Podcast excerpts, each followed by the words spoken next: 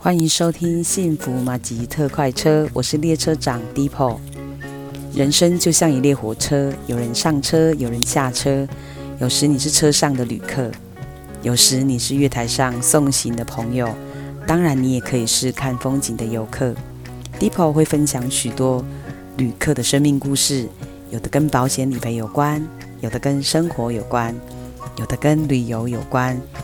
幸福马吉特快车即将启动。今天我们来说一说，我是怎么帮简大哥用推翻病历争取医疗理赔的故事吧。简大哥四十五岁，他是机械工厂的资深师傅。有一天早上起床的时候，太太发现他眼歪嘴斜，立刻将他送到医院。住院开刀后，发现一个眼睛看不见，一只手一只脚，经过复健还是很不灵活，当然说话也差强人意，无法好好表达。在加护病房中，他住了三个多月，总共住院的时间超过半年。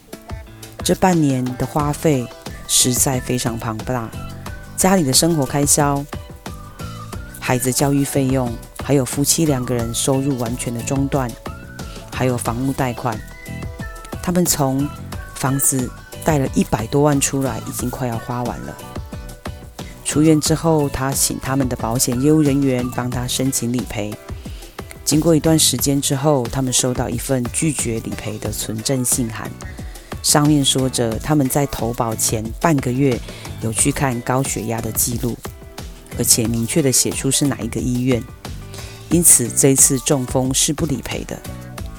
简大哥大嫂非常的惊讶，简大哥说：“我并没有看过高血压啊，我只有在投保前半个月去看闪到腰，而且是看外科诶。我虽然有打针跟吃药，但是我没有高血压啊。”他们就去找了医生询问，医生说：“你有高血压啊，我有开药给你吃啊，你的血压是多少啊？”哇，简大哥实在是非常非常的无奈，他们只是去看闪到腰，诶，并不是去看高血压，保险公司怎么会不理赔呢？明知道不合理，也不知道该怎么办才好。有一位好朋友介绍简大哥他们，请我协助他们，看看是不是有机会可以争取到应该有的理赔。经过整个事情的说明，我心里大概有八成的把握，应该是可以申请到理赔的。但是简大哥从头到尾都不想跟我讲话，他觉得保险是骗人的，我们全家一年缴了十五万，发生这么严重的事，竟然不理赔，对于经济从来就不宽裕的他们而言，是雪上加霜。我去找了那一位外科医生，医生听到我是保险从业人员，口气非常的不好。他说：“你是要来几次啊？”我跟医生说：“医生，对不起，我是简先生的朋友，我是医务来帮忙的，我想看看有没有什么东西可以协助他申请到理赔。不好意思，医生，我可以请教您几个问题吗？”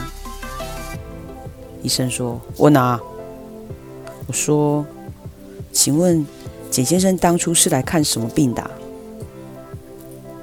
医生说：“看闪到腰啦，有量血压，血压是多少？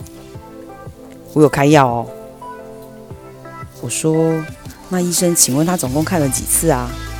他说：“一次啦。”我说：“那有做其他详细的检查吗？”医生说：“没有。”我说：“医生，我想请问一下，如果没有做详细的检查，那我们要如何判定一个人有高血压呢？”医生想了想说：“至少要三次不同的时间量血压，血压都要偏高，我们才会说他有疑似高血压。经过检查之后，我们才会开药给医生吃。”我听到这里非常的高兴，我就跟医生说：“医生，谢谢你，你刚刚说的非常清楚。简先生他并没有做任何的检查，而且当初只是看闪到腰，而且只量了一次血压，对吗？如果没有问题，医生可以麻烦你把刚刚您说的话写在诊断书上面。所以他的部分是不能说他有高血压的，对吗？拿到这张诊断书之后，我心里非常的开心，我决定跟保险公司争取理赔到底。我们用存证信函回复了保险公司，利用同一个医生的说法推翻他自己，去告诉保险公司简大哥有高血压。经过调查，保险公司真的查不到简大哥对他有高血压不利的病例，但是他的业务人员竟然打电话给大嫂说，请他们撤销存证信函。业务人员说：“你们现在在恐吓我们公司啊，我们告你诬告哦！”哇，这样的行为让简大哥全家非常非常的愤怒。这个业务人员是他们的好朋友，当初来招揽业务的时候那么的积极，现在不理赔了，连帮忙都没有，还来告诉我们要赶快撤销存证信函，要不然他们公司要告我们诬告。经过一段时间的沟通，保险公司理赔科实在找不出什么原因不赔，当然就只好理赔咯。这个时候已经是准备要放年假了，我麻烦理赔科的人员在过年前一定要完成这一件理赔，因为他们真的很需要钱。保险公司说，那就请简大哥到保险公司去签名，办理一些后续的问题，就可以拿钱了。简大哥从保险公司走出来之后，他问我说：“存折里面的钱可以用吗？”我说：“当然可以啊，不然我们等一下到银行去刷一下簿子，然后把提款卡拿出来就可以花了。”简大哥看着存折的那一页。我看他的表情非常非常的开心。我说：“简大哥，可以麻烦你让我看一下存折金额赔对吗？”我接过存折之后，看到存折里面的金额，我的眼泪就流下来了。原来他们的账户里面只剩下一千块，没错，就是一千块。若不是这一笔三十几万的理赔金，明天就是除夕夜了，这一家五口该怎么过年啊？一千块是要回南部过年，还是留在台中？回南部油钱跟过路费刚好花完，怎么过年啊？虽然这笔理赔不尽满意，但是让这个家庭可以度过难关。不论简大哥原来的保买的保单好或不好，至少已经有满医疗险了，万一未来用到还是会有理赔的，所以他的保单已经不能再做调整，因为他已经中风了。简大哥决定把大嫂跟三个孩子的保单做调整，花一样的钱得到理赔更多的保单。他们请我假设试算简大哥住院手术的理赔是可以赔多少钱，经过试算之后，理赔竟然是五倍，也就是同样的事故可以赔超过一百五十万以上。简大哥说：“认识我太晚了，浪费太多钱。”所以他决定介绍他的小姨子一家让我认识，并且接受我的建议。我看到简大哥一家人因为中风改变了生活。大嫂本来是工厂的包装人员，一个月辛苦的加班，大概才赚三万块，怎么有办法付贷款？